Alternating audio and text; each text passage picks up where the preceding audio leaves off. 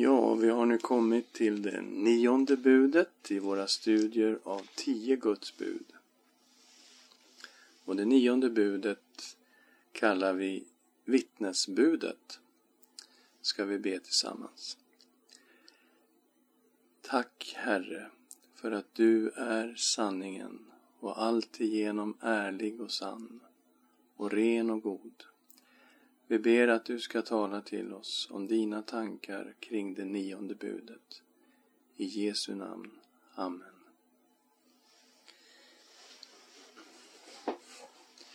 Det nionde budet lyder kort och gott.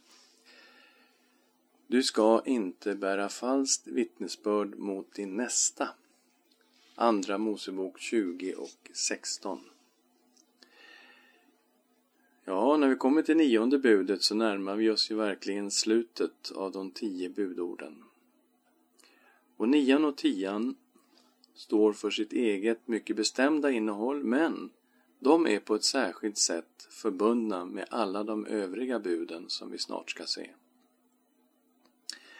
Samtliga bud hittills hade varit förbundna med ett dödsstraff. Och om man då ställer sig frågan hur viktigt är det då med sanna vittnesmål eller om någon begår mened? Det kan alltså vara skillnaden mellan liv och död som det handlar om. Så detta med att vara ett falskt eller ett sant vittne är ju jätteviktigt.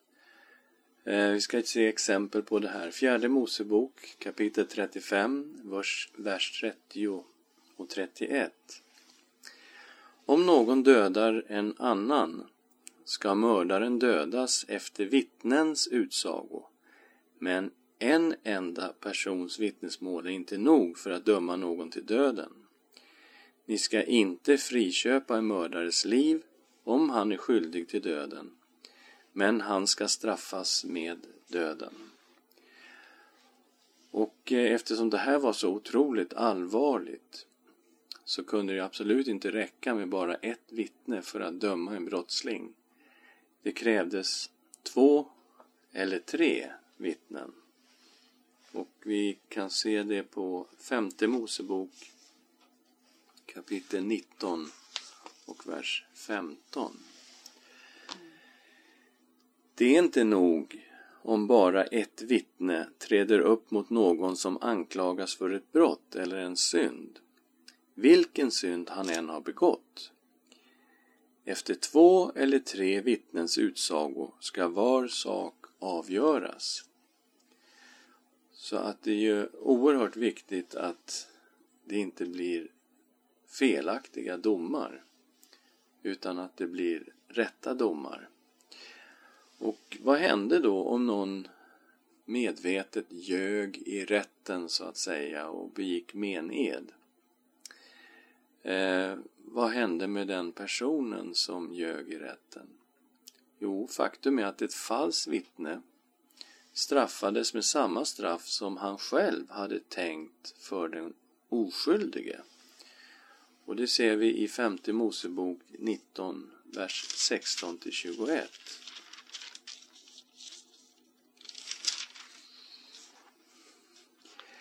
Ett falskt vittne, om ett falskt vittne träder upp mot någon för att vittna mot honom angående något brott ska bägge parter i tvisten träda fram inför Herrens ansikte inför de män som på den tiden är präster och domare. Och domarna ska noga undersöka saken. Om vittnet visar sig vara ett falskt vittne som burit falskt vittnesbörd mot sin broder ska ni låta detsamma drabba vittnet som han hade tänkt för sin broder. Du ska skaffa bort det onda ifrån dig. Det övriga folket ska höra det och frukta, och man ska aldrig mer göra något sådant ont hos dig. Du ska inte visa honom någon skonsamhet. Liv för liv, öga för öga, tand för tand, hand för hand, fot för fot. Det är klart att minst lika farliga som falska vittnen är ju korrumperade domare.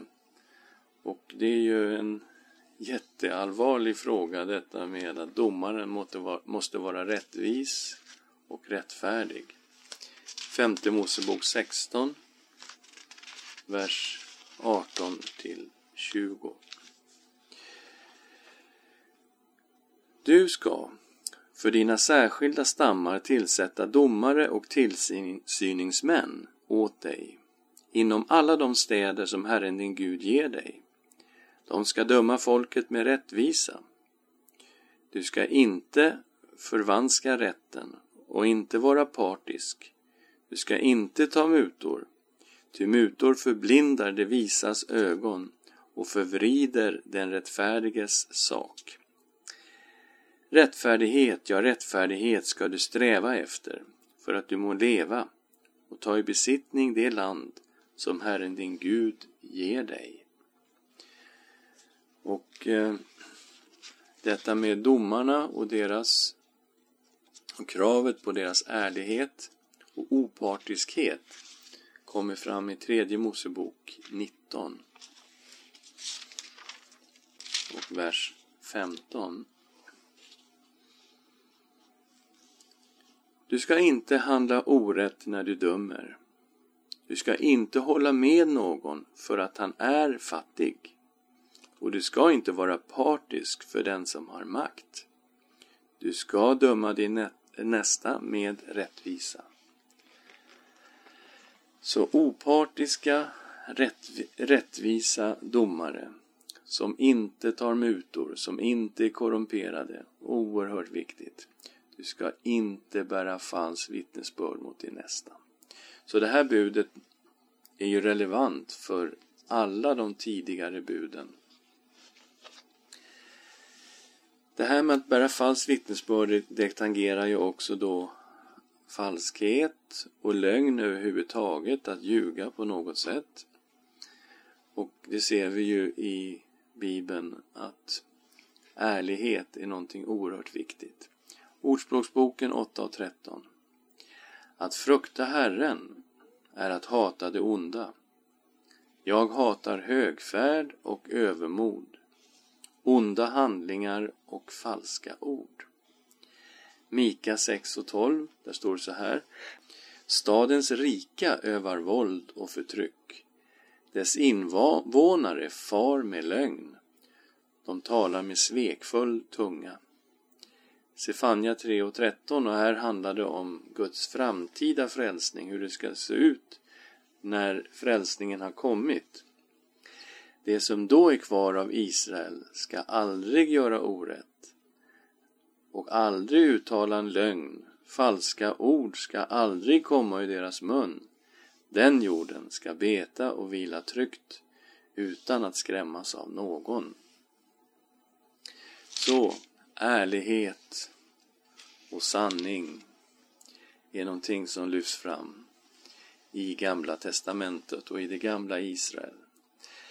När vi tar oss fram till Nya Testamentet och ser eh, hur det ser ut där så lyfts ärlighet och sanning fram där också.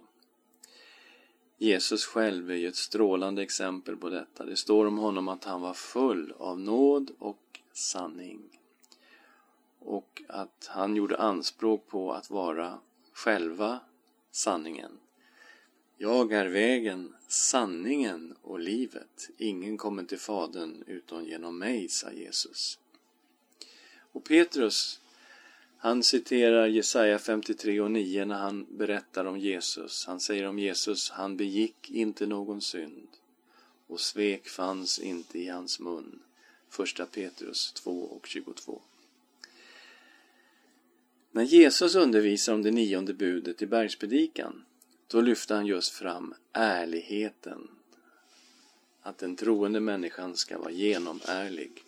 Vi kommer till bergspredikan, vi är i Matteus kapitel 5 och vers 33 till 37. Ni har vidare hört att det är sagt till fäderna du ska inte svära falskt och du ska hålla din ed inför Herren. Jag säger er. Ni ska inte alls svära, varken vid himlen, den är Guds tron, eller vid jorden, den är hans fotapall, eller vid Jerusalem, det är den store konungens stad. Inte heller ska du svära vid ditt huvud, ty du kan inte göra ett enda hårstrå vitt eller svart.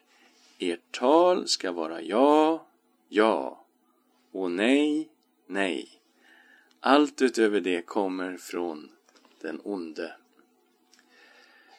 Så Jesus lyfter fram ärligheten när han talar om detta med att, eh, vara, att, att hålla sin ed och att inte svära falskt. Vi ska, vårt tal ska vara ja eller ska det vara nej. Man ska kunna lita på vårt ord. Ingenting däremellan. Han säger det kommer ifrån den onde. Allt därutöver, all falskhet, all oärlighet kommer ifrån den onde. Och Jesus kallar ju den onde i Johannes kapitel 8, vers 44 för lögnens fader, alltså den som är ursprunget till all lögn. Och det är ju så att det var den onde som uttalade världshistoriens första lögn. När han kommer till Eva i Edens lustgård. Första Mosebok 3, 1-7. Men ormen var listigare än alla markens djur som Herren Gud hade gjort. Han sa till kvinnan, har Gud verkligen sagt? Ni får inte äta av alla träd i lustgården. Kvinnan svarade ormen, vi får äta av frukten från träden i lustgården, men om frukten på det träd som står mitt i lustgården har Gud sagt, ät inte av den och rör inte vid den, Ty då kommer ni att dö. Då sa ormen till kvinnan, ni ska visst inte dö. Och här har vi den första lögnen som uttalas. Ni ska visst inte dö. Och eh, jag vågar säga, känner vi till några människor som har dött? Jag trodde det. Det är väl det säkraste vi vet om oss människor, att vi kommer alla att dö. Ni ska visst inte dö. Men Gud vet att den dag ni äter av den ska era ögon öppnas, så att ni blir som Gud med kunskap om gott och ont. Och kvinnan såg att trädet var gott att äta av och en fröjd för ögat. Trädet var lockande eftersom man fick, fick förstånd av det. Hon tog av frukten och åt. Hon gav också åt sin man som var med henne och han åt. Då öppnades ögonen på dem båda och de märkte att de var nakna och de fäste ihop fikonlöv och gjorde höftskynken åt sig. Synden kom genom att ormen ljög och lurade på så sätt Adam och Eva att också äta av frukten och så kom synden in i människans liv.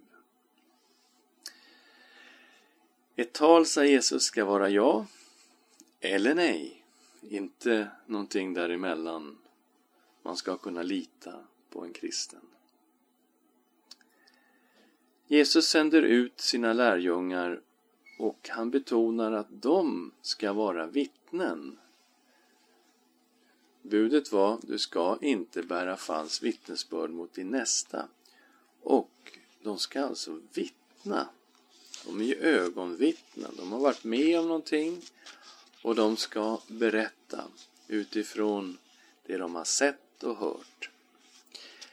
I Lukas kapitel 24 efter uppståndelsen så talar Jesus i vers 44 till 48. Lukas 24, vers 44. Och han sa till dem, detta är vad jag sa till er medan jag ännu var hos er. Allt måste uppfyllas som är skrivet om mig i Mose lag, hos profeterna och i psalmerna. Sedan öppnade han deras sinnen så att de förstod skrifterna. Och han sa till dem, det står skrivet, att Messias ska lida och på tredje dagen uppstå från de döda och att omvändelse och syndernas förlåtelse ska predikas i hans namn för alla folk med början i Jerusalem. Ni är själva vittnen om detta. Så Jesus säger, ni är vittnen och ni ska vittna. I eh, Johannes kapitel 15 så berättar Jesus om den heliga Andes uppdrag som en som ska vittna om honom tillsammans med lärjungarna.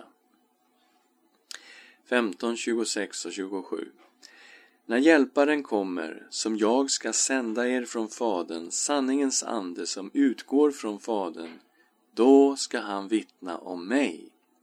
Också ni ska vittna, eftersom ni har varit med mig ända från början.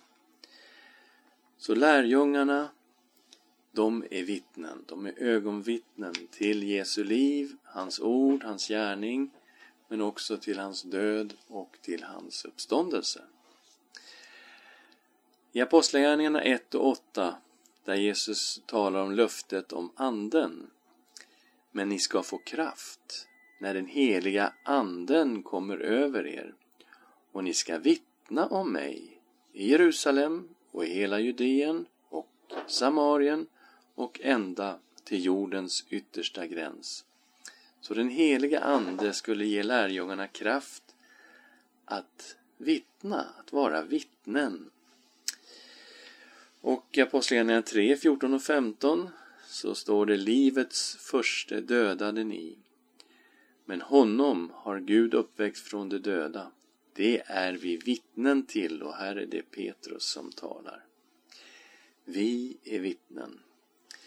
Vad händer om vi vittnar om Herrens verk i våra liv eller andras liv och överdriver lite grann? Har ni funderat på den? Lägger till lite siffror och säger att det var fem som blev frälsta när det var två som blev frälsta eller att Gud gjorde det här och det här och så gjorde han inte riktigt så. Vad händer om vi vittnar på det sättet? Då bär vi falskt vittnesbörd mot vår nästa. Vårt ord ska vara ja eller nej. Allt annat är av den onde. Låt oss be tillsammans. Tack Herre att du är sanning, att du är ren och god alltigenom. Att dina ord är sanning. Tack att du vill att vi ska vara alltigenom ärliga. Att vårt tal ska vara ja eller nej och att man ska kunna lita på vårt ord. Vi tackar dig för att du står för ärlighet. I Jesu namn. Amen.